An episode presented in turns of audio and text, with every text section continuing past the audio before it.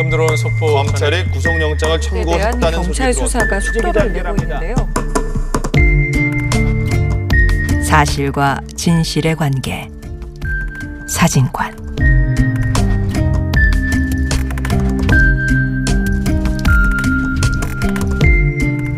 보도가 놓친 뉴스의 맥락을 짚어보는 사실과 진실의 관계 사진관. 베트남 전쟁 당시 한국군의 민간인 학살에 대한 첫 국가 배상 청구 소송이 주목을 받고 있습니다. 한국군에게 가족이 학살됐다는 베트남 여성. 한국 정부를 상대로 피해 배상을 요구하는데요. 우리나라와 베트남의 관계가 우호적인 상황입니다만 불행한 역사를 청산해야 되는 과제도 분명합니다.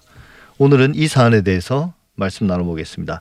한배평화재단 구수정 이사 나오셨습니다. 어서 오십시오. 네, 안녕하세요. 구성입니다. 예, 일단 소송의 배경이 되는 그 한국군 베트남 폭리 마을 학살 그리고 응우엔 티탄 씨그 어떤 인물입니까? 이 사건과 이 인물에 대해서 좀 소개해 주시죠.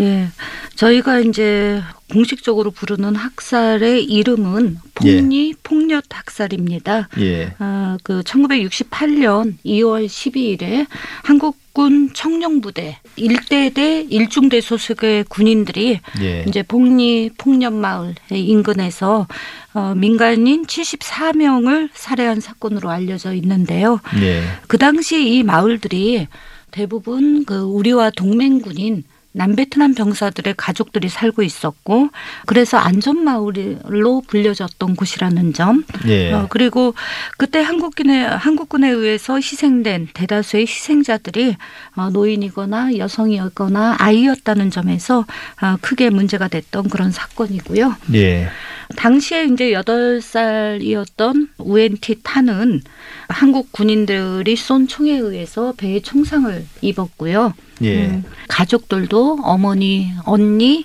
어, 그리고 남동생 다섯 살 된 남동생까지 예, 모두 목숨을 잃었습니다. 올해로 이 사건이 발생한 지도 52년이 되었고 우엔티 탄 씨도 60세가 되었는데요.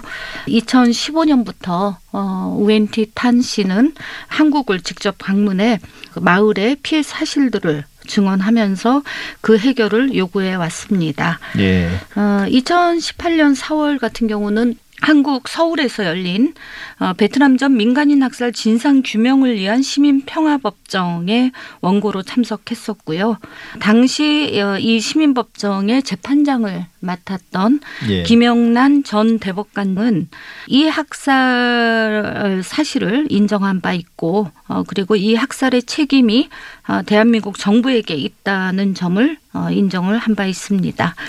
이런 어, 여러 가지 활동을 통해서 이번 소송의 주체인 우엔티 탄 씨는 어, 지난해에는 제주 4.3 평화상 특별상을 수상함으로써 단순히 피해자가 아니라 어, 이제는 평화 활동가로서 굉장히 예. 여러 가지 어, 활동과 노력을 하고 계신 어, 그런 분이십니다. 예, 그러니까 우엔 티탄 씨 혹은 뭐 응우엔 티탄 씨 이분은 이제 피해자고 이분이 그동안 이런 민간인 학살 문제를 개인적 차원에서는 지속적으로 제기해 왔고 근데 아까 말씀하신 그 민간 법정 네, 재판장이 대법관을 역임하신 음. 김영란 네, 그분께서 이제 맡아서 음. 일종의 유죄 판결을 이미 내렸고요. 네. 그죠?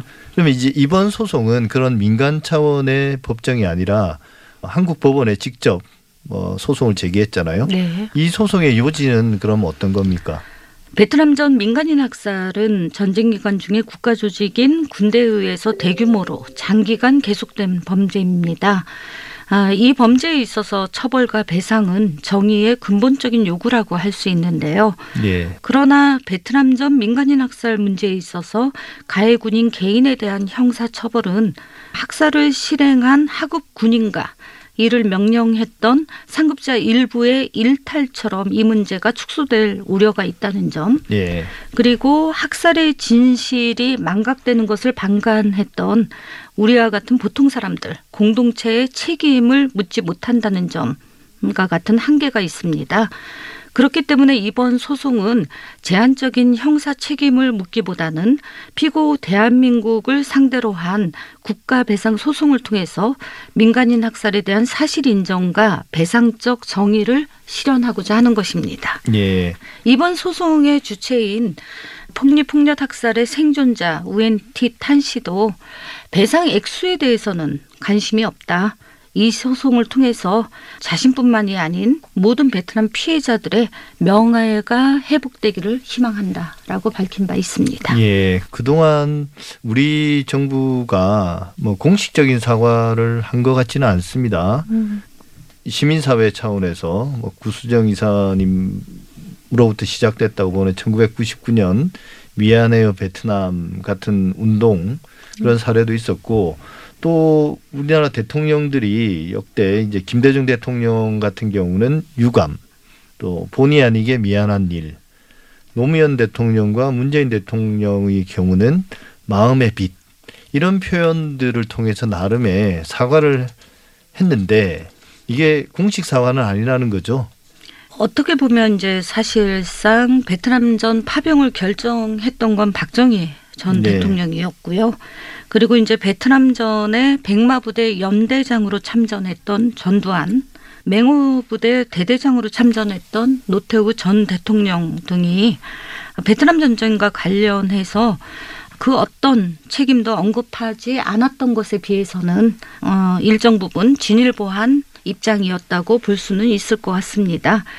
그런데 유감을 언급하면서도 어, 사실상 민간인 학살 문제에 대해서 구체적으로 네. 말한 적은 없고요. 당연히 어떤 진상조사나 법적 책임의 문제도 논의한 바 없습니다. 예. 아, 그래서 불행한 역사의 구체적인 내용에 대한 사실 인정이나 배상 등의 책임을 언급하지 않고 있다는 점에서는 아, 이러한 사과를 공식적인 사과라고 평가하기 어려울 것 같습니다. 예. 그 최근 보면 그 한국과 베트남의 우호 상황, 우호적인 그런 관계, 축구 문제도 그렇고 네. 그다음에 이제 뭐 삼성과 같은 대기업들이 베트남에 투자를 늘리면서 음. 한국과 베트남의 관계가 상당히 좋아졌다라고 하는데 네. 또 한편으로 보면 언론 보도에서 보면 뭐 증오비라든지 네. 그러니까 당시에 있었던 민간인 학살에 관한 그걸 잊지 말자는 그런 증오비들이 세워져 있고 실제로 지금 베트남 사람들이 베트남 전쟁과 관련해서 어 우리 한국에 대해서 혹은 한국민에 대해서 가지고 있는 그런 감정 정서는 어떤 상태인가요? 제가 이제 이번에 코로나 19가 막 한국에서 번지고 있을 때 베트남을 방문을 예. 했었습니다. 그런데 저는 베트남에 20년간 살면서도 베트남 사람들이 특별히 한국인들에게 가지고 있는 반항 감정 같은 것은 느껴본 적이 없었는데요. 예. 어, 이번 코로나 사태 속에서는 어디를 가든 베트남 사람들이 과거 이 전쟁 문제나 어, 아니면은 최근에 이제 베트남 이주 여성들이 이제 한국에 와서 죽음을 당하는 어, 이런 문제들에 대해서 얘기를 꺼내기 시작하는 거예요. 예. 아, 그래서 굉장히 당혹스러웠는데 제가 보기에는 그동안 이제 베트남 사람들도 사실은 과거사에 대해서 이렇게 억눌린 감정을 가지고 있다가 예. 아, 그러다가 코로나를 계기로 해서 속에 감춰졌던 이런 속내를 드러내는 건 아닌가 네. 아, 그런 생각을 했었습니다. 잊을 수는 없는 거죠, 사실. 예, 예. 그 비노아 학살, 그 한국군에 의해서 430명이 이렇게 희생된 지역인데요. 아, 그곳에 가면 한국군 증오비가 서 있고요. 네. 그리고 그 증오비에는 하늘에 가다울 제약 만 대를 기억하리라. 라고 이렇게 예. 써놓기도 하- 했습니다. 예. 근데 사실 이런 문제는 개인 차원의 뭐 베트남 피해자나 그 유족들 음. 그것과 대한민국 정부 안에 간의 그 어떤 소송 이전에 베트남 정부와 대한민국 정부 간에도 뭔가 좀 해결하는 게 순서가 아닐까 하는데요. 음. 지금 베트남 정부의 공식 혹은 비공식적인 입장은 어떤 겁니까? 지금 과거에 어떤 베트남 전쟁 시기에 있었던 그런 민간인 학살 문제라든지 음. 어떤가요? 예, 베트남 정부의 공식 입장이라고 하면 과거를 닫고 미래를 향해 가 가자라고 하는 그런 입장을 현재 표명하고 있는 게 사실인데요. 예. 제가 보기에는 이제 1975년에 베트남 전쟁이 끝나고 나서도 어, 베트남은 79년에 중월 전쟁을 겪고 예. 그 이후에 또 캄보디아 아, 사태를 경험을 합니다. 그래서 베트남의 입장에서 보면은 이 전쟁이 아주 먼 과거의 문제가 아니라 아, 사실은 굉장히 가까운 과거거든요. 예. 어, 그리고 이제 어, 이 전쟁 이후로 베트남이 캄보디아 사태로 인해서 이제 세계적인 고립을 당했던 경험도 있고 어, 그래서 굳이 이 개혁 개방을 주창하는 이 시기에 과거사 갈등을 먼저 꺼내서 또다시 여러 가지 갈등이나 고립을 초래하고 싶지 않은 어, 그런 예. 입장이 베트남 정부의 입장인 것 같습니다. 그러니까 베트남 입장에서 정부 입장에서는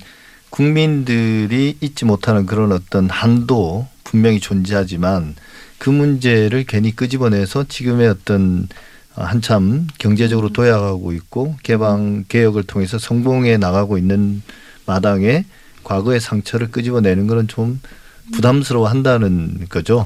예, 그러니까 베트남 정부가 어, 과거사가 미래지향적인 한국과 베트남 관계에 좀 걸림돌이 되는 것을 우려하고 있는 건 아닌가. 예. 네, 사실 근데 이제 우리의 경우도 그렇지만 정부가 그렇다고 해서 예. 민간인들, 국민들이 느끼는 그 감정과 과거의 어떤 피해에 대한 기억들 이게 이제 지워지지는 않는 거고요. 그래서 그동안 어찌 보면 우리나라 국민들도 어 베트남과의 어떤 경제 협력 그리고 이제 어떤 민간 교류, 관광 그다음에 이제 뭐 결혼 이주 이런 것들 속에서 어찌 보면 과거에 어떤 불행했던 것들을 잊고 지내거나 별것 아닌 걸로 좀 취급하는 그런 경향들이 있었던 것 같아요. 근데 실제로는 그렇지 않다는 거잖아요. 뭐 증오비에도 네, 그렇고. 그렇죠. 예. 그래서 오랫동안 그 한국 베트남의 역사적 관계와 어떤 이 국민 간의 정서의 변화들을 지켜 보시고 또 나름 목소리를 내온 한 사람으로서 이번 소송을 계기로 이 문제를 어떻게 해결해서 말 그대로 좀 미래지향적인 그런 관계를 일본처럼 되지 않기 위해 단적으로 말해서 일본처럼 되지 않기 위해서 어떤 과정으로 풀어 나가야 한다고 보십니까? 저는 어, 이번에 제기하는 소송이 대한민국과 베트남 또는 한국인과 베트남인 사이의 대립의 문제로 보고 있지 않고요. 예. 아, 이 문제는 이제 보편적 인권의 문제이자 국가가 동원한 군대에 의해서 민간인이 피해를 입었기 때문에 어, 대한민국 정부의 책임을 묻는 문제라고 생각을 합니다. 그리고 이제 저희 같은 경우도 어, 과거 일제시대 때나 어, 6.25 전쟁 등 어, 근현대사 속에서 이와 유사한 어, 그런 사건들을 경험 많이 경험했었고요.